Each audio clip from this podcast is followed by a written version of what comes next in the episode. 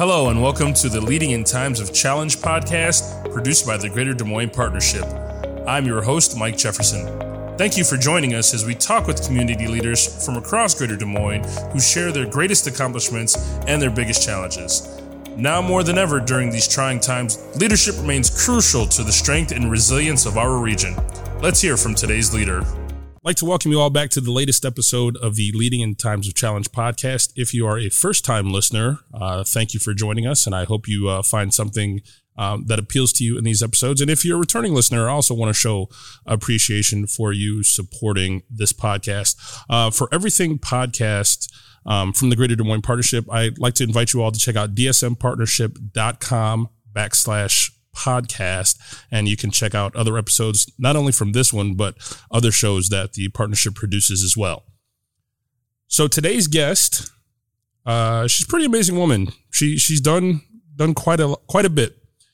She started at the United Way of Central Iowa in 2011 as their Chief Community Impact Officer.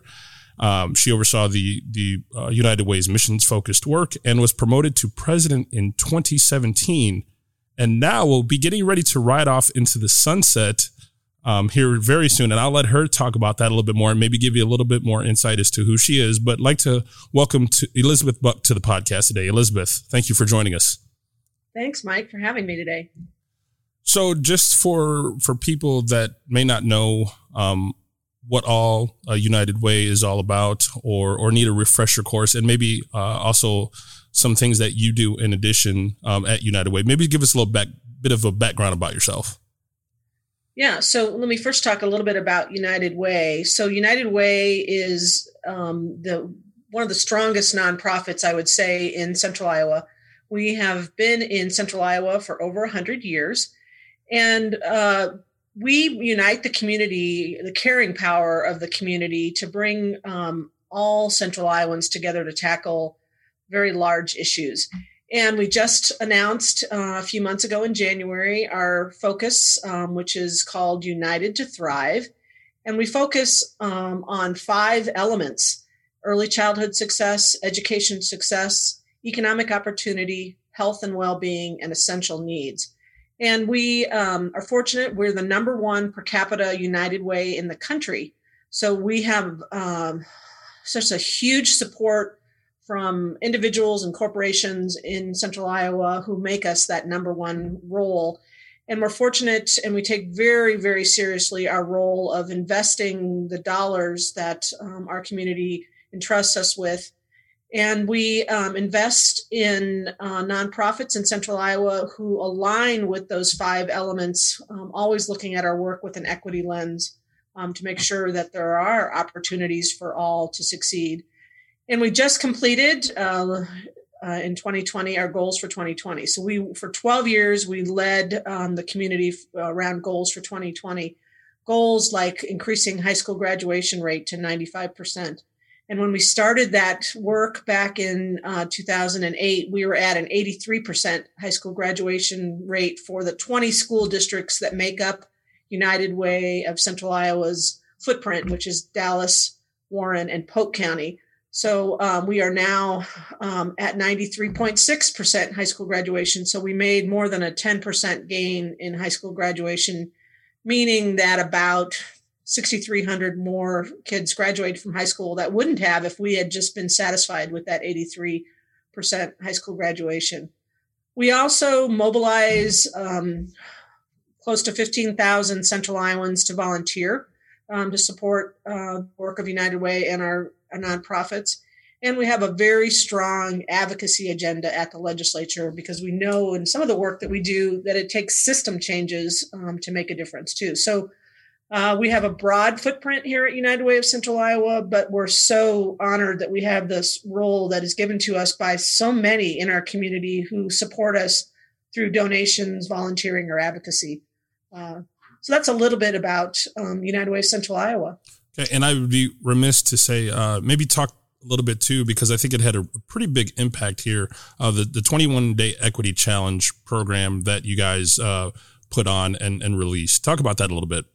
Yeah. So thanks for mentioning that, Mike. Back in October of 2020, we launched the 21-day equity challenge. And our goal was to bring together 10,000 Central Iowans to learn and grow in their knowledge about diversity, equity, and inclusion issues. And we brought together a steering committee of about 30 people to help us put together the content for the challenge. And if you had a chance to take the challenge, you saw that it had a broad 21 different days of topics. And each day there were 3 to 5 different ways you could learn about that topic. So we had podcasts and videos and readings and quizzes that folks could take to get closer to the work. We ended up with almost 31,000 Central Iowans who took the challenge together with us. And so we had an overwhelming response to it. And we were really thrilled as a community leader, United Way, to be the folks who really took that on as something we felt was important for our community as we continue to grow and understand these equity gaps that are prevalent here. We also, after the challenge, we gave folks the opportunity to take a post survey. We did a pre and a post survey. And I think over 92% of those who participated in the challenge saw growth in their knowledge and empathy and understanding of what really is so important for all of us to understand, that there really aren't equal opportunities for all in our community and how important that is. I think one of our most popular days was around housing. It focused on redlining and some of the federal policies that have been in place in our country that have made home ownership so hard for so many in our country and in our community. So if you go to equitychallenge.org, you can take the challenge. You can start the challenge today. The content is still there, and we are seeing a huge number of people who are starting to take the challenge on their own, doing it any day that they want to start it. So it's still there live for folks to utilize. Very good. I was actually going to ask you about that, so that's good to hear that is still available. Now, with that program, do you see that becoming a recurring annual thing where it becomes a big deal annually, or is this now, okay, we had the kickoff per se, and now it's up to you to kind of go venture out on your own? Well, it's there, and I think we look at it as a resource for anyone in our community and in our country. We have a lot of folks who are taking the challenge that are outside of Central Iowa. But what we're thinking about now, Mike, and what we heard from our community is maybe doing not a 21-day, but maybe a 5-day challenge in different pieces. And Gotcha. Since we now have launched these new 5 elements: early childhood success, education, economic opportunity, health and well-being, and essential needs, maybe doing a week on each of those 5 elements. So like sometimes people don't understand, why is there not early childhood success for all? And what is that, what does access to childcare look like, quality childcare, infant mortality, all those different pieces that go into play for any of these issues. So maybe doing it in smaller chunks, because we did hear from some that by the end of the 21 days, it was like, oh my gosh, I'm still 10 days behind on my emails. Right. Or it was really overwhelming, fabulous, but I needed to pause sometimes. So we're thinking about doing some smaller chunks. Yeah, it was definitely a lot of information to take in. It was very, very, very well done though, I thought. So, kudos to you on that. So, by the time this airs, we'll be about a month out from retirement. So I think I kind of want to use that as the basis of our conversation today, because this is called Leading in Times of Challenge. So maybe as you, I'm sure, get closer to that retirement date, you've kind of started reflecting on your career, things you've done, things that went well, things that maybe didn't go so well. Let's stick on that part real quick, because like I said, because of the name of the podcast, talk about a time that you thought was super challenging and you were trying to figure out how you were going to navigate your way through it, whether it's something when you first started or even today. Obviously, we all know, if anybody's listened to other episodes of this, COVID is obviously the big thing as far as challenging times, because that's by far been the most challenging thing that they've had to deal with. But if there is another time besides COVID that you want to share with us, tell us a little bit about that. Yeah, so you're right, Mike. As I get closer to sort of the end of this phase of my career, you do reflect back on the difference you've made in 40 years. And I think I've been fortunate that I've had so many opportunities in my career. And what's interesting when you reflect back on it, first thing I would say is none of it was planned. I graduated from college with a political science degree. I was very active in politics and started my career working in politics in Iowa, and never thought that I would end up leading a United Way or a nonprofit. But I have, like I said, I've been fortunate that when there was a closing of one door, there was opening of another opportunity that I was able to jump into. And in many cases, I just sort of said, look, this sounds interesting, and I think I can make a difference. And it connects with sort of my root value system, which has been, throughout all my career, it's really been based on reducing poverty and looking at the equity gaps that are there for so many. But there are a number of times in my career where there were crisis management skills really came into play. I was fortunate to work for Governor Vilsack for his full term for the 8 years that he was at the Capitol. And during that time, 9/11 occurred. And it was one of those, of course, we had, emergency management guides and lots of different plans that were in place, that folks who are experts on that had put together. But it was such a pivotal event that was aired for all of us to see. And being at the center of leadership at the in the state of Iowa, just having to manage that from so many different angles, because obviously it was nothing that we could control at the state level, but we learned very quickly how important it was to over-communicate what we were seeing from our vantage point and how Iowans could deal and keep themselves safe and their families safe during, a very trying time. I then went to lead Iowa Workforce Development.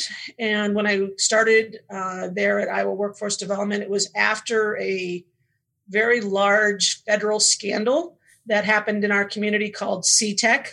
And 6 months into the role, the recession hit. And we tripled the number of Iowans who were on unemployment insurance. And I realized how important the staff was that worked at Iowa Workforce Development, because they were the lifeline for so many people who lost their jobs to no fault of their own, and how important unemployment insurance is for those individuals and families, but also for a community. Because without, for example, the layoff of Maytag in Newton affected such a large population of that community that without those checks coming in every week, that community would not have been able to rebound like they have. And so I just learned that you have to always put one foot in front of the other every day and every moment. And you have to deal with the facts that you have at that moment. And you have to make decisions based on those facts. They may, 6 months later, you may have different facts and you may question that decision you made, but somebody has to lead and has to give comfort and guidance to those you're leading in terms of your staff, but also the communities and the state. So I think I have an ability to stay calm under pressure points, just because I've had to do that for so many different crises. So when I came into the pandemic, into this role, and we knew how important United Way was going to be during COVID-19, we really leaned into a technique that I utilize with a lot of different things that I lead, is looking at guiding principles. And so we spent time as a leadership team really coming up with what are the key core values or principles that we wanted to use to lead us through this crisis. And, for us at that point, it was, making every attempt to support our number one asset, which was our staff, and to advance our mission by supporting our donors and volunteers and others, and, communicating with them, and to make sure that we knew that there was going to be those who were going to be hit hardest, especially those low income, and that we leaned into supporting them. So we set those guiding principles on March 17th of 2020, not knowing, at that point, I think we probably thought, we'll be back in the office in 6 weeks, yep. But those principles we utilize throughout the whole 15 months. Now, and that's a perfect segue, Elizabeth. Talk about, you just mentioned your teams, and also the ability to have to lead, which means making tough decisions. And we all know, no matter what organization that you lead or what business that you lead, they're not always the right decisions. You're always going to have people that have opinions mm-hmm. on either side of the fence. So in your role, talk about, some of these things. You talk about 9/11, you talk about the C-Tech scandal, you talk about COVID. Tell our listeners how you navigated your teams through those different trying times. You mentioned the guiding principles, but I guess maybe get a little bit deeper, because I'm sure, again, your teammates may have had, and your support groups may have had different thoughts on how to handle things. How do you reel all that in and make it work? So I think what we did and what I try to lean into is, first of all, adding structure to what sometimes seems like chaos. So we had daily leadership team meetings starting, March 15th, 14th last year. And those may have only been 30 minutes in length, but it helped us all to stay in the communication loop, because somebody on my team may have heard something that I haven't heard, and just making sure we're all on the same page and making consensus decisions. So once the leadership team made the decision, we all agreed that we would hold hands, and that's the decision we would communicate. I also implemented a Friday update. So because we were so virtual, everyone on staff receives an email from me every Friday with sharing as much information as I can. I believe in being as transparent as possible, because it doesn't make it any easier on anybody if they don't understand the fact pattern that got you to a decision. So in my Friday emails, I have, shared, how hard it is to make decisions about when and where to return to the office, and some of those other things that are just on people's minds all the time. And, some weeks I don't hear back from anybody on staff saying, I thank you or anything, but I know that they're in their inbox and I know they're reading it. And hopefully they feel like we, as a senior leadership team, were able to share with them as much as possible to keep them in the loop. We also increased our communication with our donors and volunteers, because there is so much that United Way has had to do differently during the pandemic. For example, a perfect example is 211. We run the 211 call center, and on March 20th, we were stood up as the COVID hotline, and we, just our call volume, we just saw an enormous uptick in calls, and right. So it meant that not only our five call agents, but all of us on staff were going to have to help answer calls, and it just was important for all of us to be there, because that was such a lifeline for so many to have that ability to call a number and talk. So how do you pivot for that or prepare for that when you have people that have probably never been on the phone before or aren't used to that in their current roles, and all of a sudden you're saying, hey, we need to get it together because there are an overabundance of people that need our help. How do you do that? Because and I guess on the fly. Yeah. So, we had to do it very quickly. We had not used at-home agents before COVID-19. So we quickly pivoted with that software so that everyone could could answer calls from home because of safety. Mm-hmm. And then we just put out the call to staff first and said, who is willing to do it? Gotcha. Not only is it someone who's good and empathetic on the phone, but we also have a texting platform. So some people are super good at texting, and they're like, I'd love to just text. I can answer all the texts. We had a website, so keeping the website up to date. So staff were really quick to pivot to say, I can't do my job the same way from home. So I would love to answer calls. Give me that opportunity. So we, of course, had to do a training. And as you remember, back in March, almost daily, the message was changing. Mm-hmm. So we had to always keep everybody in the loop about, so a caller asks about social distancing or safety at work. Here's the message that we need you to say. So It was a rally. It was really a rallying point for us too. I think, you know, years from now, I think folks are going to take a lot of pride in the fact that they were able to help so many to get the guidance they needed. Right. And that makes perfect sense. But I got to ask, did you get any pushback from teammates? Did you have people that were like, oh my goodness, I can't get on the phones. I'm not getting on the phones. Did you have to reel any of that? Because, you know, like I said, for every part of it that's sunshine and rainbows, you know, there's always times where you're like, all right, we got to get it together. So I think when we had folks who were just like, you know, I'm not comfortable on the phone. I'm shy. I'm whatever the reasons makes me nervous. And then we said, well, do you like to text?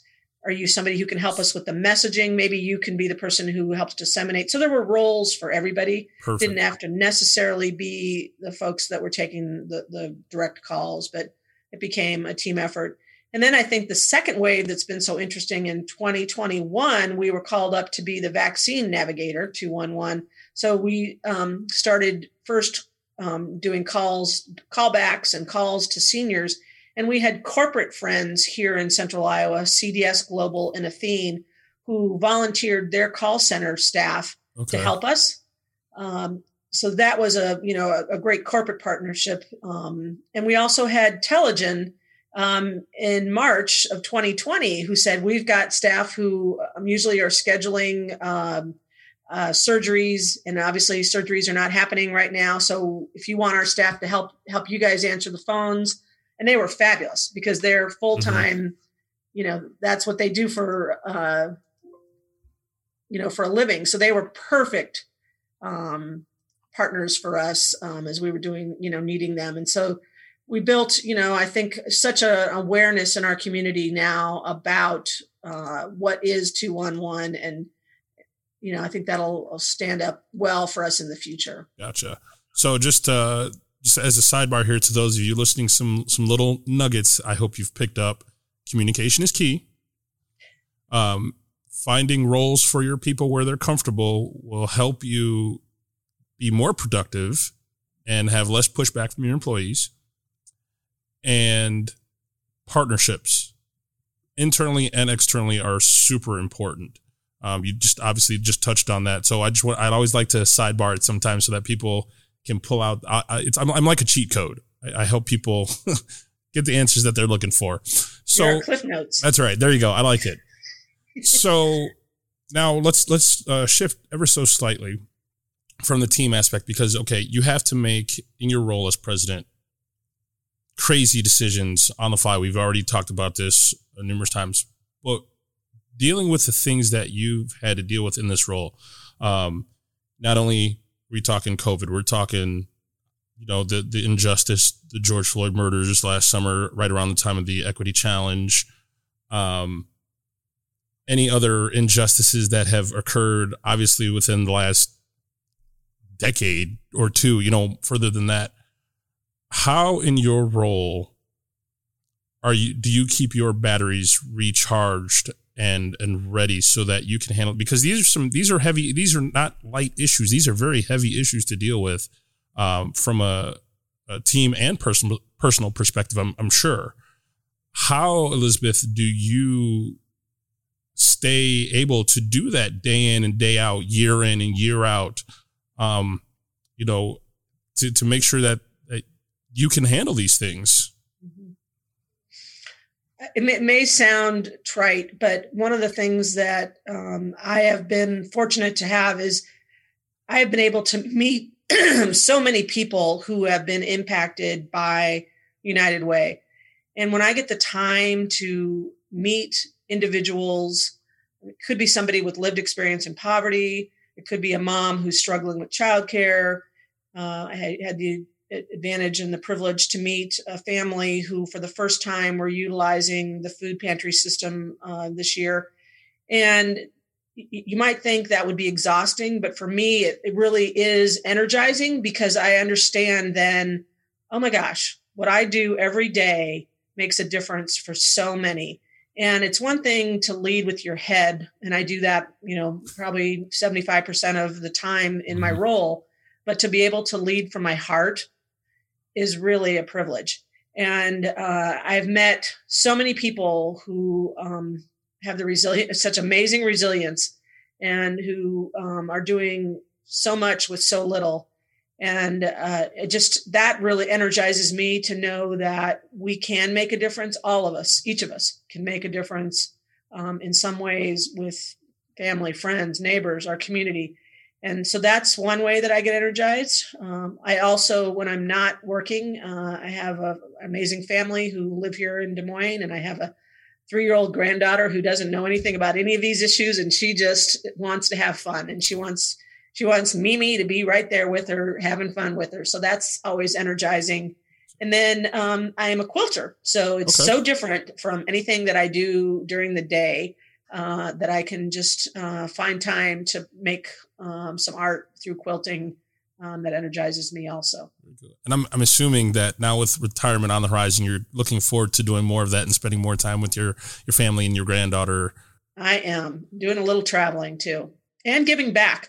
My family is staying here, and I'm looking forward to being able to pick and choose the ways that I can give back to the community. Awesome. And so as we wrap this up, because I know you're busy, I want to let you get back to work here. Even though you are moving on, the mission continues with United Way. So for those listening out there, what is the best way or ways to learn more about United Way, the programs that they offer, and ways that they can support United Way of Central Iowa? I would say the best way is to go to our website, to start with our website, United Way of Central Iowa. We have a lot of information on there about our new focus, United to Thrive, and the many ways that folks can connect. We also have the volunteer portal on there. So if you're interested in a volunteer opportunity for you or your family, you can find listings of all the nonprofits in Central Iowa list with us their volunteer opportunities. So it's not just United Way volunteer activities, it's anything in the community. So that's a great place. And take a look at our advocacy agenda, because I think one of the things we've learned in 2020 is all of us have a voice and we can make a difference. And so if you are willing to connect with our advocacy agenda and can use your voice to talk to a legislator or a city council person, we would love that also. So go to our website to start there. You can also donate online too. So that's another way you can connect with us, certainly an important way. Great. Well, any final tips, nuggets of wisdom that you'd like to share, especially maybe for somebody that's just stepping into a leadership role for the first time? One of the things that I think is so unique about Central Iowa is that leaders at all levels are so accessible. I remember when I first joined United Way back in 2011, I reached out to some of the corporate leaders, Suku Radia and others, Steve Chapman. And, I sent them an email thinking that they're probably going to just email me back and say, good luck, glad you joined United Way. No, they were like, hey, do you want to meet next week for coffee? And I'm like, gosh, me? Sure. And so I think don't be afraid. If you see somebody on LinkedIn or somebody that you've seen talk or leading something, connect with them. We are all accessible and we all enjoy mentoring future leaders. So don't be afraid to reach out, because I think most Central Iowans will answer your requests and would love to have coffee with you. Well, Elizabeth, hopefully we can do that now too, especially with the vaccinations rolling out. Yeah. Maybe we can get together sometime before retirement here for you. But I want to thank you for your service, the things you've done for Central Iowa and also for United Way. Appreciate you taking the time to join us on the podcast today, and wish you well in the future. Thank you, Mike. Thanks for even including me. Thank you for listening to the Leading in Times of Challenge podcast produced by the Greater Des Moines Partnership. To listen to more stories of inspiration, please visit dsmpartnership.com.